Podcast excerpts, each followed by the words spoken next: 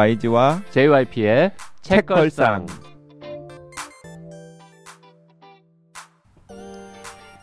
책에 관한 걸쭉하고 상큼한 이야기. YG와 JYP의 책걸상이 찾아왔습니다. YG 강량구입니다. JYP 박재영입니다. 박평 박혜진입니다. 어, YG가 어, 확진자랑 밀접 접촉자가 되어서 음.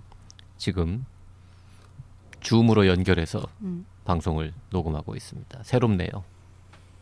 네, 팬데믹 특집. 한강 특집 세 번째 시간 네. 마련해 볼 텐데요. 저희가 앞선 두 편의 특집에서 채식주의자와 소년이 온다 에, 얘기를 길게 했고요. 음. 이번 모두가 시간에는 다 하- 한강 작가의 대표작이라고 하는 채식주의자 그렇죠. 소년이 온다를 다뤘고 톱, 이번에는 탑 2가 이거죠. 네, 채식주의자와 그렇죠. 한강 소년이 온다. 음. 음. 모르겠어 한강 작가 본인은 이 음. 두 작품이 탑2라고 생각 안 할지도 모르겠지만 음. 독자들이나 아니면은 한강 작가의 작품을 평하는 평론가들은 음. 뭐 누가 한강 작가 작품 중에서 뭐가 제일 좋아 아니면은 뭐가 성취가 제일 좋아 하면은 아마도 채식주의자랑 소년이 온다를 꼽을 것 같습니다. 그러니까 뭐 예를 들어서 한강 작가의 작품 중에서 가장 그 시적인 문체라거나 이런 이미지즘을 훨씬 더 좋아하는 분들이라면 뭐 흰이라는 작품을 굉장히 좋아할 수도 있어요. 흰은 정말 그 흰이라는 단어가 연상시키는 이야기들을 산문이라기보다는 굉장히 시처럼 쭉그 이제 읊어 나가는 이야기들이기 때문에 문장도 좀 독창적이고 그 서사적으로 읽는 게 아니잖아요. 그래서 한 그 극단에 있는 한강을 또 경험할 수 있는 굉장히 또 한쪽에 있는 방식을 의 독서를 할 수 있는 책이고 뭐또 역사적인 방 그 소재들을 다루는 한강의 모습들을 보고 싶다 그러면 뭐 소년이 온다라든지 오늘 읽게 된 작별하지 않는다라든지 이런 걸 좋아할 수도 있을 것 같고 또 개인적으로는 히라버 시간 같은 경우도 굉장히 인상적으로 읽었을 독자들이 좀 많을 것 같아요. 그러니까 어, 하여튼 그래서 채식주의자와 소년이 온다로 이제 지난 방송을 했고 음. 오늘은 그 외에 다른 작품들 음. 에, 어떤 것들이 있는지 어, 박평만 믿고 네, 쭉 진행을 해볼 텐데요. 그 중에서도 이제 작별하지 않는다를 제일 먼저 신작이기도 하고 신작이죠. 네, 그 얘기부터 시작을 해보죠. 음. 제가 고백하건대 에, 작별하지 않는다는 JYP는 아직 못 읽었습니다. 음. 근데 두 분이 읽어가지고 음. 네, 일단 제가 좀 오늘 간을 보고 음. 네, 보통 고백을 이렇게 하진 않죠. 그걸 뭐 어떻게 해요? 조금 더 어떤 주저함이 없이 아 그런데 음, 그 JYP가 한강 작가의 작별하지 않는다를 읽지 않게 된 데는 음, 어, YG 탓도 좀 있어요. 음, 그 JYP가 소년이 온다를 읽고서 너무나 힘들어하는 거예요. 음, 네, 그, 히- 그 힘들어하다라는 게 뭐, 뭐, 작품이 재미가 없어서라거나, 아니면은, 뭐, 잘 안 읽혀서라거나, 뭐, 이런 게 전혀 아니라, 이 소년이 온다가 다루는 그, 1980년 5월 광주라고 하는 소재의 무게가, 그 JYP를 약간 좀 누르고 있는 것 같은 느낌이 들더라고, 제가 옆에서 보니까. 음. 그래서 안 읽고 와도 그- 된다 그랬어 YG가 음. 네, 허락했어. 이제 그런, 네, 그렇구나. 그런 JYP한테 그 제주 4.3을 또 소재로 한, 음. 이 작별하지 않는다를 또 바로 읽으라고 들이미는 게 너무 좀 약간 학대 같기도 하고 아유 감사합니다. 네, 네, 학대하지 그래서- 않아주셔서 음. 네 그래서 아 그냥 그렇게 힘들면 박평이랑 나는 작별하지 않는다 읽었으니까 그 선배는 안 읽고 와도 된다라고 했더니 음. 또 낼름 좋아가지고 또 안 읽는 거예요. 아니 보통 우리가 책을 한 권 읽으면 방송을 두 편 만들잖아요. 근데 네. 두 권을 읽었으면 네 편을 만들어야 되는데 세 편을 읽고 세 권을 읽고 세 편 만들자는 거야. 그래서 음. 그거는 너무 너무 학대 아니냐 음. 나에 대한 어막 했더니 게다가 아또 사삼 다룬 이거 더 무거운 소설 이거 무겁지 음. 그렇대. 음. 아, 어떡하지 봐 그랬더니 어, 빼주겠다고 음. 두 권만 읽고 오라고 해가지고 무거워요. 저도 무겁게 읽었어요. 네. 음, 네, 그리고 제가 또 좀 뭐 굳이 JYP가 안 읽어도 된다라고 했던 게 약간 진짜 이 작별하지 않는다는 어, 찐 바루도의 링컨 계열이에요. 음, 음. 저 얘기도 하면서 읽지 음, 마라 음. 그랬어요. 네, 이거 그래서- 읽으면 이상했겠다. 이렇게까지 어. 읽으면 이상했어. 아니 그러니까 이런 거지. 그러니까 바르도의 링컨은 그 JYP랑 일면식도 없고 앞으로도 일면식이 있을 가능성이 굉장히 낮은 외국 작가의 또 그 곳에서는 또 높은 성취를 인정받은 작품이었잖아요. 음. 그래서 JYP가 아 되게 귀신 신하라 까먹는 소리라고 음. 음, 마음 하면서 놓고 막- 뭐 마구 막 까댈 수가 음. 있었는데 음. 이 작별하지 않는다는 제주 사삼을 다룬 소설인데다가 음. 또 멘부커상 수상 작가인데다가 한국 작가 최초로 노벨상을 받을 수도 있는 한강 작가고 아. 또 오다 가다가 또 또래기도 하고 뭐 그러니까 진짜 한번 마주칠 수도 있는 분인데 음, 음. 이 팟캐스트 나와가지고 아 귀신 신하나 까먹는 소리였다고 음. 이렇게 말할 수는 없을 것 아니에요. 원천 봉쇄 어, 그래. 이야기할 수 있는 가능. 아 JYP가 무슨 설화에 휘말릴까봐 아, 사전에 네. 봉쇄한 겁니까? 네, 사전에 봉쇄한 거예요. 사전에 봉쇄. 음, 그런 깊은 그러니까 왜냐하면. 작별하지 않는다는 저도 조금 힘들더라고요. 그래서 음. 그 한강 작가를 굉장히 좋아하고 또 애정하는 입장에서도 아, 이 소설을 이렇게 쓰시는 게 최선이었을까? 음. 독자 입장에서 약간 그런 음. 생각이 들 정도로 음. 어, 좀 그런 부분들이 있었습니다, 저는. 아, 저는 저도 처음에 이 소설을 읽고 읽을 때 힘들게 읽었어요. 그러니까 잘 이렇게 넘어가지가 않고 그러니까 쉬면서 많이 읽었고 읽으면서 많이 이제 무겁다라는 생각들도 많이 했는데 읽고 나서 이 작품에 대해서 생각을 하게 됐잖아요. 뭐 여러 가지 뭐 모티프들 그리고 뭐 이미지들 그리고 상황에 대한 어 상황을 상황을 풀어 나가는 어떤 방식들에 대해 생각을 하는데 생각을 하다 보니까 점점 점점 더 너무 좋은 소설이다라는 생각이 드는 거예요. 그리고 앞에서 우리가 읽었었던 채식주의자가 가지고 있었던 세계관, 어떤 몸이라는 것, 이제 어떤 그 통증을 그대로 받아내는 어떤 현장이나 장소로서의 어떤 몸이라는 것과 그리고 과거에 있었던 어떤 집단의 집단적 트라우마, 뭐 역사적인 소재 이런 것들이 결합이 돼서 만들어진 그러니까 두 세계가 결합해서 완성된 작품이란 생각이 드는 거예요. 그리고 이게 어떤 인물들도 그냥 어떤 한 인물들로 그치는 게 아니라 된- 굉장히 상징적인 세계들을 다 이제 비유적으로 그런 세계들로 확장해서 해석할 수 있고 그래서 읽을 때는 솔직히 말하면 되게 힘들게 읽었지만 읽고 나서 어떤 문제 의식을 찾아 나가고 의미를 부여하는 과정에서는 어, 굉장히 그 뭐랄까 마스터피스 같은 생각이 들기도 하는 작품이었어요. 음. 네, 좀- 저도 그러니까 이 작별하지 않는다는 저한테도 잘 읽히지 않았고, 그러니까 사실 아, 이 소재를 또 이런 등장인물과 그리고 어, 이런 주제 의식을 아 이렇게밖에 하는 게 최선이었나라는 음. 생각이 들긴 했지만은 어. 좀 실패한 작품이다라고는 저는 말을 못 하겠어요. 왜냐하면 이제 계속해서 책을 읽으면서 떠올려지는 어떤 이미지 같은 게 있고 음. 그런 이미지들이 계속해서 어, 생각나게 하는 매력은 있어요. 그러니까 음. 이제 그게 또 이 작품이나 이 소설의 뭔가 힘이겠죠. 음.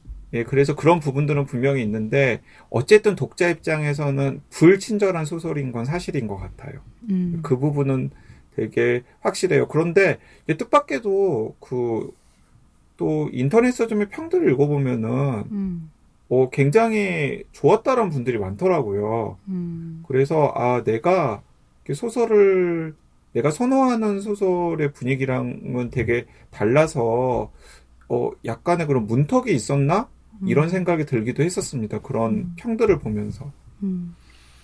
그 한강 작가 본인은 이 책에 대해서 어, 지극한 사랑에 대한 소설이다 이런 표현을 네. 하셨던데 그러니까 사실은 어 사실은 사랑이 맞아요. 사랑이라는 것 아니면은 그 절대로 포기하지 않아야 되는 어떤 아끼는 어떤 것에 대한 음. 이야기 음. 뭐 그런 관계에 대한 이야기인 것은 맞습니다. 그런데 어 그 JYP는 전혀 읽지를 않았고 또 책걸상 다른 애청자분들께서도 안 읽으신 분들도 많이 있으실 테니까 그냥 간단하게 언급을 어, 하면 어, 소년이 온다부터 시작이 돼요. 이 소설은 음. 아 그래요? 소년이 네, 온다부터 그러니까- 시작이에요? 그 작중 화자가 작가예요. 소설가. 음. 소설가. 그런데 그 광주를 다룬 소설을 썼어요. 그리고 2014년에 그 소설을 내고 뭔가 너무나 힘들어서 계속해서 아- 똑같은 악몽들을 꾸는 거예요. 그래서 그 악몽에서 시작하는 어떤 이미지를 가지고 작품을 써야겠다라고 생각해서 그 몇 자를 끄적여요. 그게 작별하지 않는다의 처음 한 두 페이지예요. 음. 어 시작은 좋은데요. 음. 네, 처음 두 페이지예요. 이제 그러고 나서 한 3년 동안 그냥 놓은 거죠. 더 이상 작품 활동을 하지 않고. 그리고 또 그러면서 이제 실제 이야기가 아니라 이제 소설 속 이야기로 들어가는데 그 주인공은 경아라고 하는 소설가고요. 그리고 그 경아라고 하는 소설가에게는 사회 초년생 때 연을 맺어가지고 굉장히 오랫동안 서로 연락하고 교류해온 그 다큐멘터리 감독인 친구 인선이 있어요. 그러면서 그 친구 인선에게 그 2014년에 소년이 온다. 소년이 온다라고는 표현하지 않지만 아마도 소년이 온다일 것 같은 광주를 다룬 소설을 쓰고 나서 꾼 악몽을 소재로 해서 약간 설치 미술 비디오 아트 작업 같은 걸 같이 하자. 음. 라고 이제 구두로 서로 약속이 되어 있었던 거예요. 그런데 이 주인공인 경아는 그 약속을 실현에 옮기지 못하고 그냥 계속해서 막 다른 일 때문에 아, 그걸 그냥 이렇게 뒤에 젖혀준 상황이었는데 제주도에서 이제 목수일을 하면서 어머니를 모시면서 이제 혼자서 살고 있었던 그 친구는 친구 인선은 그 작업을 묵묵히 이제 준비를 하고 있었던 거예요. 이제 그러다가 이제 본격적으로 이야기가 시작이 되는 것은 어느 날 그 인선이 이 홀로 혼자서 통나무를 절단하는 작업을 하다가 손가락이 잘려가지고 음. 급하게 제주도에서 서울에 있는 그 절단된 손가락을 잘 붙이는 병원에서 수술을 받고 있다라는 소식을 듣고서 이제 본격적으로 이야기가 시작이 돼요. 그러면서 그 친구가 다짜고짜 너 제주도로 지금 가라고 그래요. 왜 제주도로 가야 되냐면 네가 제주도로 가서 먹이랑 물을 주지 않으면 새가 죽는다. 음. 아또 새 나오나요? 음, 네, 거기서 새가 나요. 또 새가 죽는다.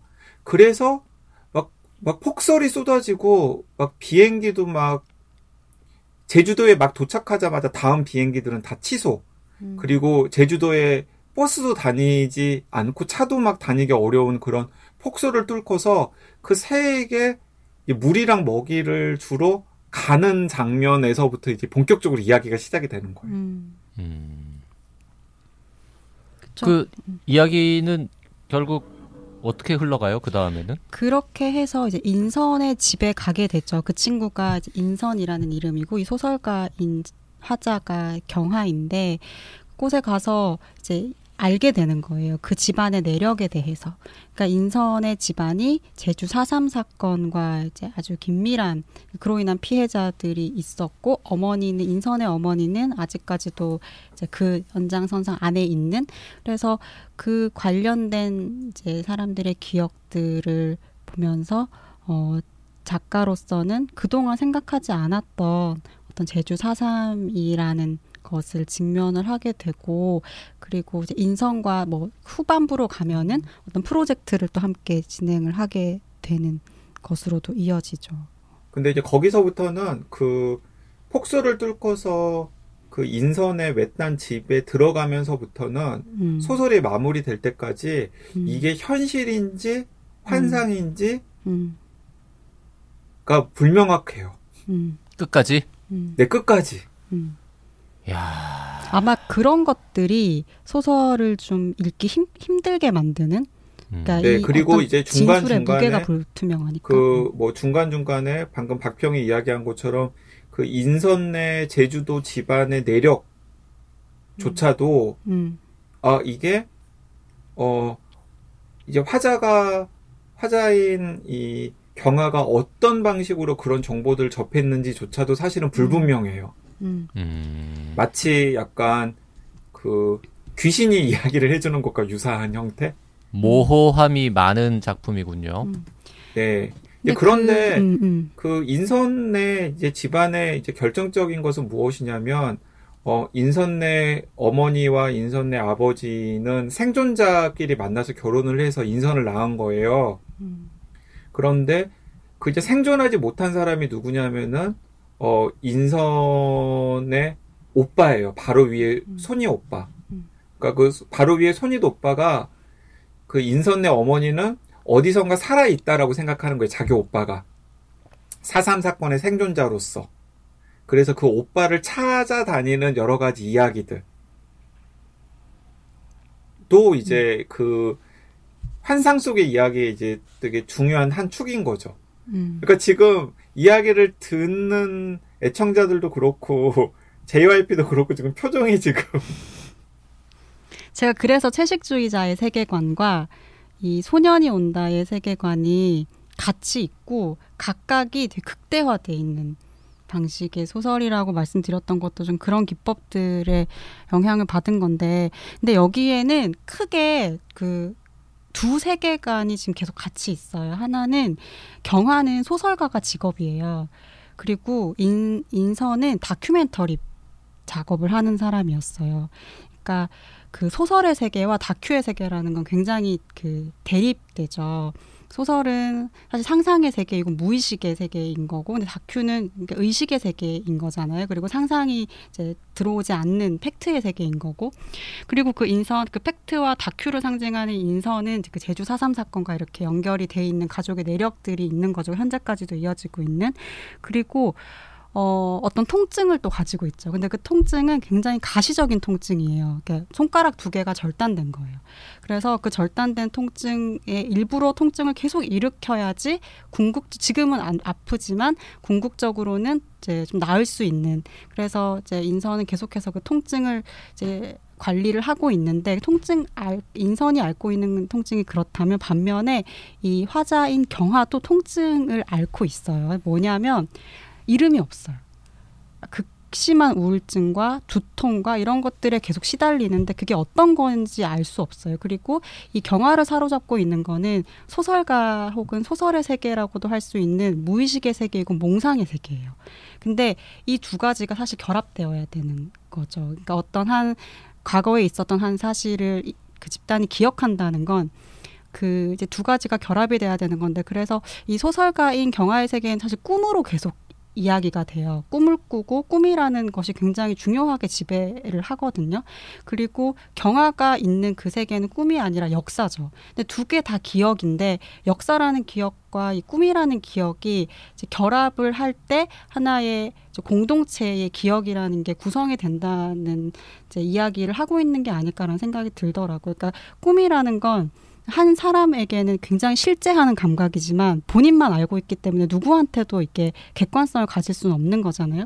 근데 역사도 어떻게 보면은 실제적이긴 하지만 모두의 역사이기 때문에 사실 누구의 기억도 아니거든요. 그래서 이 두 가지가 어, 어느 하나만으로는 이어질 수가 없고 이 두 개가 결합한 어떤 지점에서 무언가가 벌어지고 그게 어, 한강이 이야기하는 역사적 인간 혹은 역사를 기억하는 어떤 형식 이 아닐까라는 생각이 들었고 그런 지점에서 이 경화라는 인물이랑 인선이라는 인물은 사람이지만 인물이기만 한 건 아니고 큰 어떤 세계를 함축하고 있는 굉장히 심볼릭한 세계인 것 같아요. 음. 어, 저기 박평은 진짜 평론가라는 생각이 든 그러게. 게, 네, 저도 소설을 읽으면서 그 지금 박평 이야기를 듣고 나니까 아, 음. 그런 부분이었겠구나라고 생각되는 대목이 있는데 음. 그 경아라고 하는 다큐멘터리, 아, 인선이라고 하는 다큐멘터리 작가가 처음 다큐멘터리 작업을 할 때는 굉장히 구체적인 증언들을 가지고 음. 작업을 했었어요. 그래서 호평을 받았고, 음. 그 다음에 계속해서 그런 작업을 하라고 여기저기서 펀딩을 할 정도로 촉망받는 다큐멘터리 감독이었었는데, 어느 순간에 약간 독백, 그리고 음. 흐릿하고, 뭔가 불, 불명확하지 않은 이미지들을 많이 사용하는 음. 그런 식의 작품 활동을 하면서 약간 사람들로부터 멀어진 거예요. 음. 아니, 저 잘 나가던 다큐멘터리 작가가 왜 저런 식의 작업을 하지?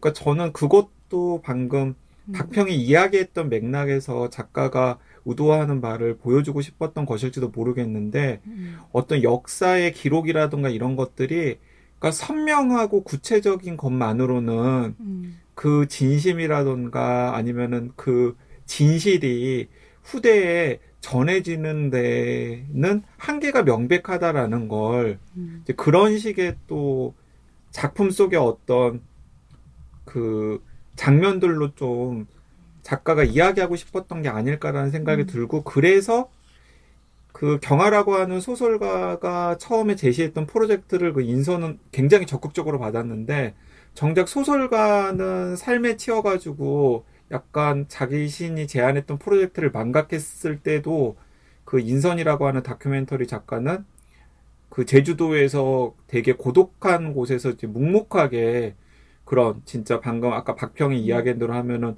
그 두 가지 약간 약간 진실을 지향하는 두 가지 과정을 결합시키려고 하는 나름의 준비 작업을 음. 했었고 그런 준비 작업을 하다가 손이 잘려 나간 거잖아요. 음. 그러니까 어 이걸 나는 손이 잘려 나가서 지금 더 이상 이을 수가 없으니까 너라도 가서 마무리를 지어라라고 하는 미션을 이제 음. 그 작품 속 소설가한테 준 거고 음. 그 소설가가 제주도에 가서 약간 현실과 환상의 경계 속에서 그런 미션을 수행하는 장면들을 이제 독자들을 만나게 되는 거죠. 음. 작별하지 않는다라는 제목의 의미는 뭐예요? 뭐랑 누가 무엇이랑 작별하지 않는다는 뜻입니까? 기억과 사랑하는 사람들과 음. 음. 내가 소중하게 여겼던 것들과 작별하지 않는다. 그러니까 잊어져서는 안 된다라는 의미가 저는 강하지 않을까라고 생각을 했습니다. 그래서 잊지 않는다랑 비슷한 느낌인가요? 네, 잊지 않는다. 그래서 저는 한강 작가가 아, 이 작품은 어, 지극한 사랑 이야기 혹은 음. 지극한 연애 이야기 뭐 이런 느낌의 소설을 쓴다라고 자기는 생각을 했고 실제로 나온 결과물도 그렇다라고 생각한다라는 것도 음. 같은 맥락 아닐까. 음. 저는 이제 그 맥락에서 새라는 것도, 그러니까 그 지상에도 존재하지만 지상에만 존재하지 않잖아요. 그 새는 날아갈 수 있고 우리가 결코 도달할 수 없는 저 다른 천상의 존재일 수 있지만 또 우리 옆에 있을 수도 있는 그래서 어 이것도 저것도 아니지만 이것과 저것 모두이기도 한 그 새의 어떤 삶의 범위 혹은 새라는 존재에 대한 그 개념 이런 것들이 또 그 한강 작가가 지금 이런 두 세계의 대립과 결합을 통해서 보여주고자 하는 그그 세계에 대한 일종의 또 암시 혹은 그런 것들을 함축하고 있는 상징물이 아닐까라는 생각도 드는 또 네. 음. 매개였죠. 음. 자, JYP 음. 지금 막 긴가 민가 막 이건 뭔가 막 이런 그 아직까지는 뭐 저 딱히 유혹에 넘어가지는 않고 음. 어 이거를 보느니 차라리 난 한강 작가의 옛날 작품 음. 다른 걸 한번 읽어보고 싶다 이런 생각을 아 하는데 맞아요. 그 사실 저는 그 JYP뿐만 아니라 그 한강 작가에게 호기심이 생기거나 한강 작가에게 좋은 인상을 가지고 있는 분들에게 꼭 소개하고 싶은 작품이 있는데 여수의 사랑이라고 데뷔- 하는 데뷔작 작품이 네 그러니까 이게 한강 작가의 첫 번째 소설집의 제목이 요수의 사랑이고요.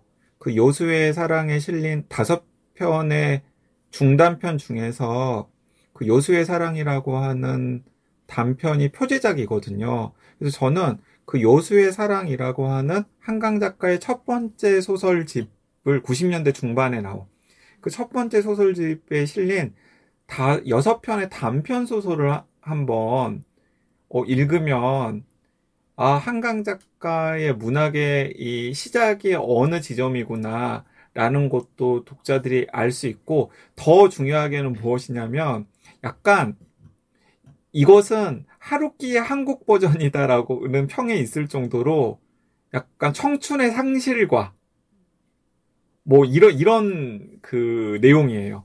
여수의 사랑이 요수의 사랑 자체가 요수의 사랑에 실린 단편들이 그 청춘의 고뇌, 뭐 청춘의 상실 그 한국판 그래. 하루키라는 말은 누가 한 거예요? 아, 그 어떤 그 여수의 사랑을 읽은 독자가 그렇게 평을 했더라고요. 음. 마치 하루키의 상실의 시대를 한국 버전으로 보는 것 같다라는 이야기를 했던데 저는 그렇게 연결시켜 볼 생각은 전혀 못 했는데 오 그 평을 보니까 오 그렇게도 읽, 그렇게도 읽어도 괜찮겠다. 왜냐면 저는 그걸 예전에 읽었었거든요.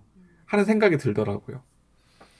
저는 한번 읽어보기를 권하고 싶어요. 왜냐하면 그 채식주의자나 소년이 온다를 읽기 전에 제가 제일 좋아했던 한강 작가의 그 소설이 그 요수의 사랑이었거든요. 음. 그리고 이제 박평이 읽은 것 같아서 또 여쭤보고 싶은 게 그 흰이라는 책 어, 역시 외국에 또 번역되어 출간되어 있는 세 권 중에 하나인데 이 책은 제가 이제 소개 자료를 보고 아 이게 어떻게 이런 소설이 가능하지? 에세이도 아니고 그 이게 이제 흰 것과 관련된 것들로 책을 썼다는 거잖아요. 그래서 그 무슨 파란색으로 나온 뭐 블루인지 뭐 하는 그 에세이 외국 에세이도 있고 한데 흰은 도대체 어떤 책이에요? 흰은 정말 작가가 흰이라고 하는 그 말로 인해서 떠올려진 어떤 단어들에 대한 그 단상을 다 묶은 책이에요. 그래서 장편이나 이런 건 아니에요. 아니에요. 네, 아니고 그냥 그걸 읽고 그 질문을 하시면 돼요. 소설이란 무엇인가?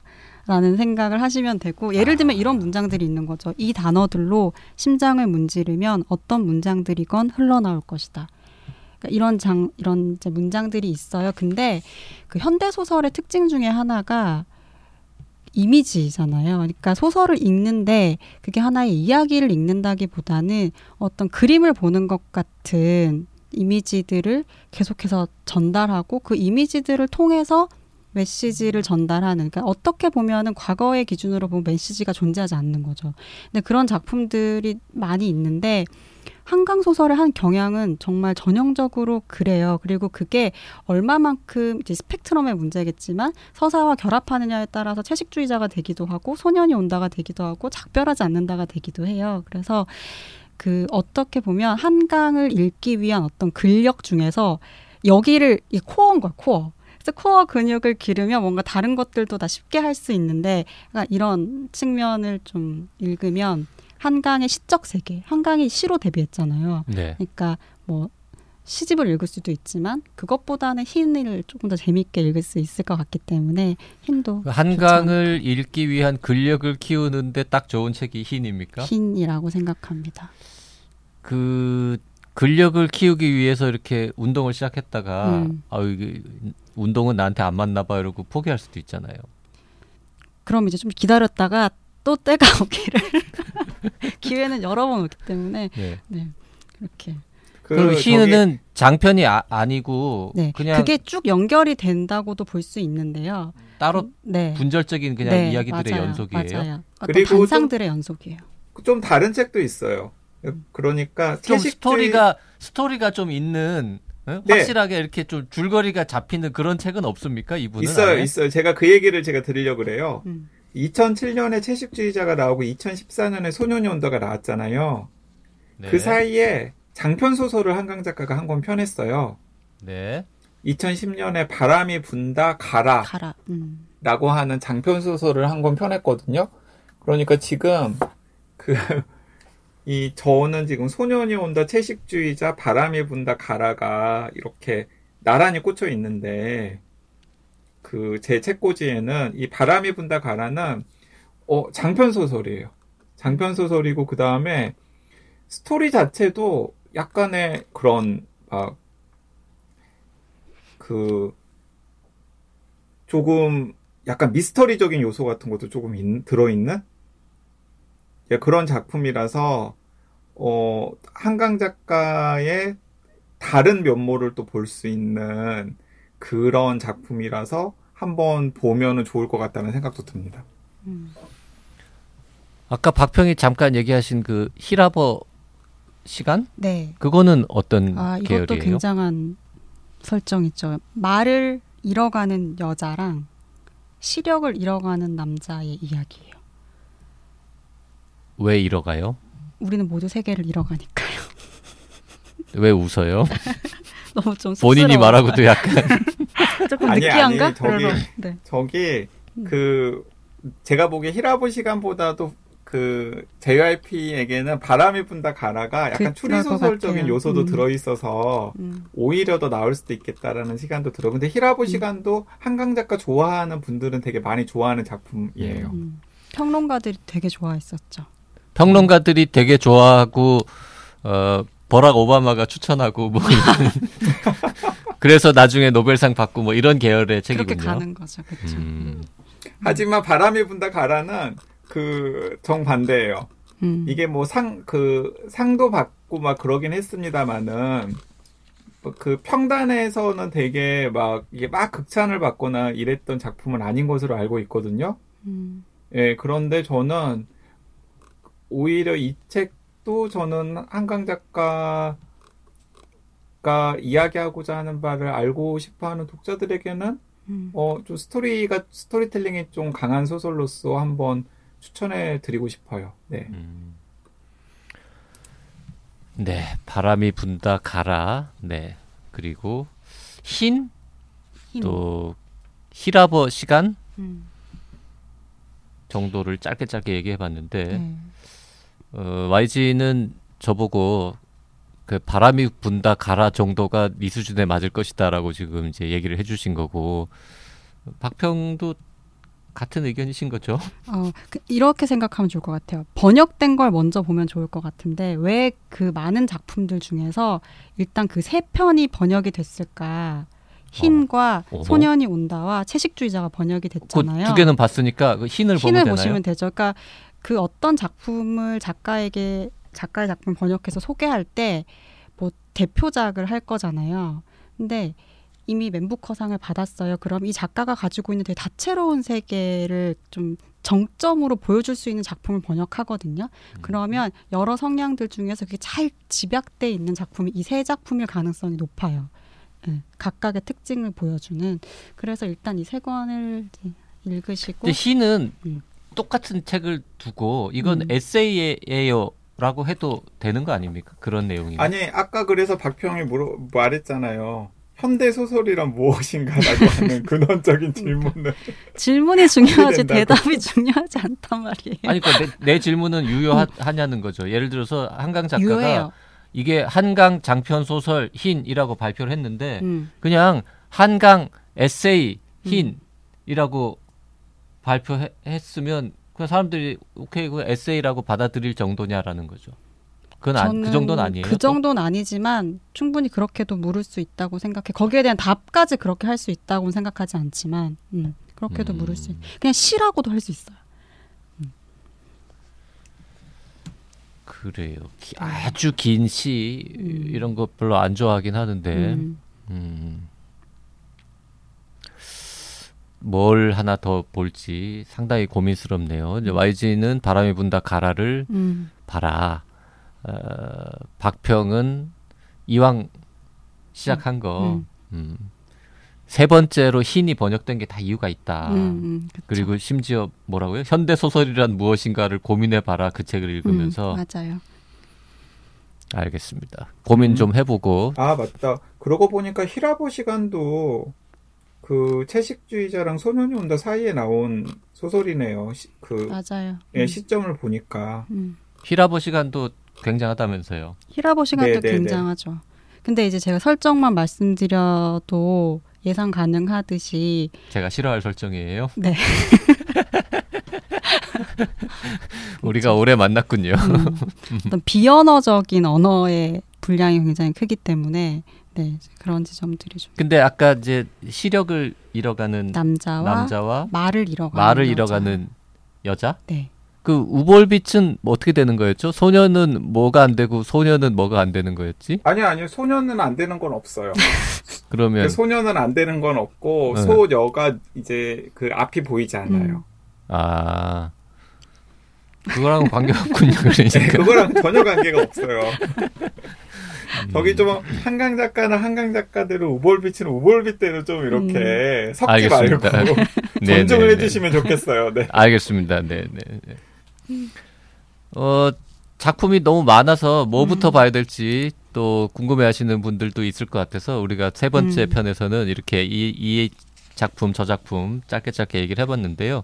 네, 어쨌든 최근에 나온 작별하지 않는다 그리고 그 외국에 번역된 세 권 중에 한 권인 흰 그리고 채식주의자와 소년이 온다 사이에 한강 작가가 펴낸 그 바람이 분다 가라 그리고 히라버 시간. 네. 음, 그 중에서 지금 방송 들으시면서 제일 끌리는 책 음. 한 권도 맞다 그 하- 한강 작가가 맨 처음에 쓴 단편 소설 여섯 편을 음, 묶은 여, 여수의 네, 사랑도 네. 여수의 음. 사랑까지 네. 아, 왠지 여수의 사랑을 내가 결국 읽- 읽게 되지 것 않을까 같아요. 이런 느낌이 아, 예. 재밌어요. 들긴 네. 하는데. 음. 어. 네, 요수의 사랑, 요수의 사랑 좋아요. 네. 음. 음. 그 저 여수 밤바다 이런 거 틀어놓고 읽으면 지- 딱 좋은 겁니까? 아니 딱 그러니까 너무 않죠. 뭐냐면 딱 좋지 그 않아요? 좋지 않아요. 딱, 어, 딱 좋지 좋지 않은데 왜, 딱 왜, 왜? 않은데 좋지 얘기가 않아요. 아니구나. 저는 느낌이 전혀 다르기 때문에. 그러니까 저는 되게 웃긴 게 뭐냐면 그 저는 요수를 가본 적이 없거든요. 음. 제가 전라남도에서 태어나서 태어 자라긴 했지만은 요수 그래요? 친구들은 어. 많은데 나도 가봤는데.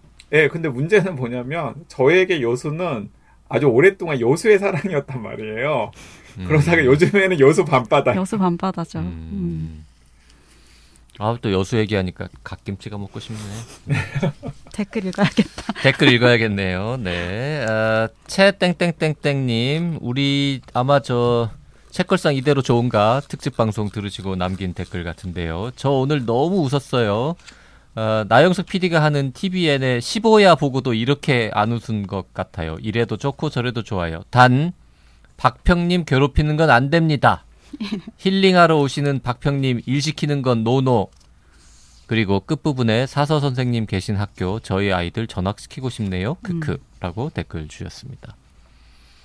박평님 꿈꾸는 괴롭히는 거는 어, 오늘은 전 안 했습니다. YG가 아까 뭐 하라 그랬지? 한강의 새는 새 무슨 글 의미냐. 평론 응, 써보라고 맞아요. 이상한 일 그래서 시켰죠. 또 다음 방송에서 약간 또 학생처럼 음. 또 바로 생각해서 얘기했잖아. 거의 시키는 대로. 그러게. 맞아. 네. 네, 꿈꾸는 사과나무님께서는 오늘 말씀하시는 거 다 좋습니다. 조금씩 변화를 주는 것도 필요하겠지요. 좀 더 많은 분들이 이 좋은 프로그램을 접했으면 해요. 나만 아는 거, 우리만 아는 거 아깝다. 하지만 햇살고요님께서는 음. 약간 또 그 JYP에 대해서 약간 반대 의견을 주셨습니다. 박평님 말씀대로 책걸상은 구독자 수로 평가하기 힘듭니다. 책걸상을 알기 전과 후에 독서량이 얼마나 늘었는가, 편식 없는 독서를 하는가, 주변에 어떤 영향을 주는가 등등을 다양하게 봐야 해요. 저의 도서관 지인은 책걸상을 알게 된 후 책을 꾸준히 읽게 되었고, 작년에는 독서량이 늘었다고 하더니, 올해는 방송도 열심히 알아서 챙겨 듣고, YG님이 내주신 숙제 전라디언의 굴레 같이 읽고 이야기 나누자고 했습니다. 아, 이런 건 구독자 수에 안 나오잖아요. 라고 음. 말씀하셨어요. 그러게요. 네. 그래도 더 많은 분이 읽었으면 좋긴 하겠는데요.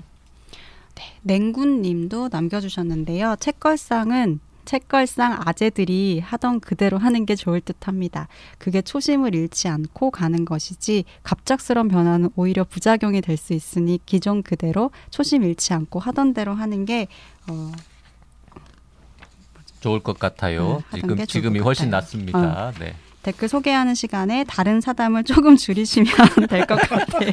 아 댓글만 소개하지 음. 댓글에 관해서 니네가 붙이지 헛소리 마. 하지 마라. 응, 응. 대본 없이 하는 자율형 방송 형식과 틀에 얽매여 있지 않게 자율 방임형으로 하는 스탠스를 그대로 가져갔으면 합니다.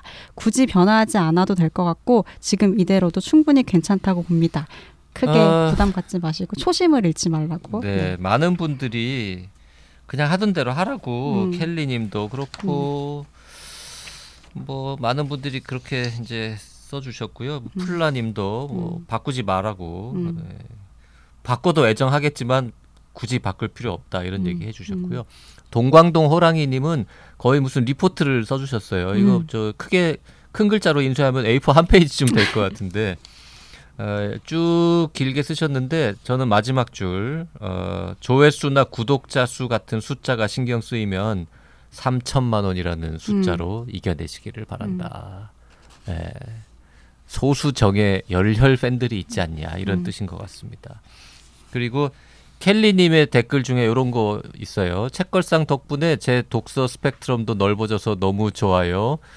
누구 덕분에 두꺼운 책 안에서 더 좋아요. JYP 화이팅. 음. 거봐 두꺼운 책 싫어하는 청취자도 많다니까. 음.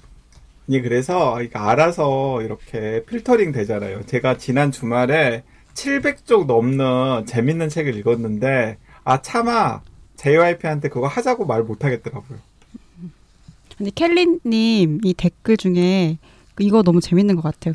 그냥 하던 대로 하시면 될 것 같아요. 그냥이라는 부사가 왜 이렇게 귀에 콕. 자꾸 질문하지 말고 아, 그냥 좀 니네 하고 싶은 대로 해. 그래도 아니 그런 음. 아니 그런데 또 우리 이거 댓글 순서를 바꿨잖아요. 음. 그 뭐, 뭐라도 또 이렇게 또 의견을 맞아요. 수렴하는 모습을 보여드리기 위해서 이러고 있는데 그 댓글 순서 바꾼 거 가지고 뭐 음. 어떤 분들은 괜찮다 뒤에 하는 것도 음. 라는 분도 있었고 어 뒤에 하면 뭐하냐 역시 사담이 너무 많다 그런 것도 있었고 음. 예, 진입 장벽이 높다 처음 듣는 분들은 되게 좀 약간 음. 쟤네는 왜 저렇게 쥐네가 누군지도 모르겠고 음. 책에 관해서 작가에 관해서 소개도 뭔가 이렇게 딱 우리가 정교하게 하진 음. 않잖아요. 막 대충 하잖아 음. 그냥 그래서 사- 대로. 상큼하고 걸쭉한 이야기죠. 네. 걸쭉만 아니, 하지 상큼이 없어. 아니 책 읽을 때 뭐 작가나 아니면 이런 것들에 대해서 그렇게 막 정교하게 알고 막 읽고 막 이런 사람들이 누가 있나요? 음, 음. 그러긴 합니다. 네. 음. 네. 어, 라이브 독방 기대하겠다는 댓글도 많이 올려주셨는데요. 그거는 다음 음. 시간에 소개해 보고요. 긴긴 밤은 제가 이미 읽어가지고 음. 라이브 독방은 아마 하게 되더라도 딴 음. 책으로 해야 되지 않을까 싶습니다. 긴긴 밤으로는 울지 않았습니다. 음. JYP를 울려라. JYP는 어떤 책도 안 울 것 같아요. 갑자기 아니요. 어, 어떤 책도 안 울진 않습니다. 아 울, 정말요? 울컥 그러니까 막 눈물 음, 하고 막 음. 눈물이 막 닭똥 같은 눈물이 뚝뚝뚝 음. 떨어지고 이런 음. 일은 이제 거의 없다시피 없고. 한데 그러니까 이제 방금 그 정말 박평의 다, 음.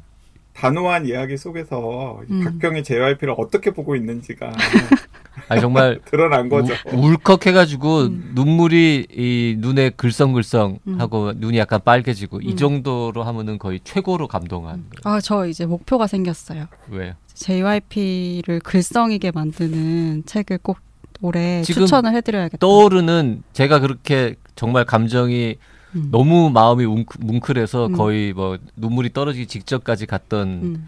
책 중에 최근에 기억나는 건 단순한 진심 같은 거. 음. YG는 대성통곡했다는 그 책. 그러니까 YG가 대성통곡 내가 정도 하면 대성통곡해야 YG JYP는 눈물 한 방울 찔끔 응. 글썽 이 정도 간다라는 거죠. 그렇구나. 감성의 이 양이 그렇게 음. 차이가 많이 난다는 거. 음. 제가 참고해서 올해 제 목표 중에 하나로 네, 도전해 보겠습니다. JYP를 울려라. 음. 음. 네. 저를 울릴 만한 음. 어, 좋은 책 있으면 또 그, 추천해 주시기 네. 바랍니다. 네, 네, 네. 그 박평뿐만 아니라 애청자 여러분께서도 JYP를 울릴 만한 책들을 음. 좀 추천해 주시면 좋겠습니다. 네. 책걸상 어, 오늘이 508회였네요. 네. 자, 500회 넘기고도 벌써 8번이나 했네요. 네. 다음 시간에 다시 돌아오겠습니다. 오늘 줌으로 어, 연결해서 방송하는 바람에 음질이 조금 안 좋을 수 있는데요. 양해해 주시고요. YG는 다음 시간에는 네, 건강한 모습으로 대면 아 지금도 뭐 건강하긴 합니다만 네, 지금도 건강합니다. 네. 지금도 네. 건강하게 대면하고 있어서 그러게요. 다음에 대면하자는 말이 안 나와. 네. 다음 시간에 다시 오겠습니다. 감사합니다. 고맙습니다. 네, 감사합니다.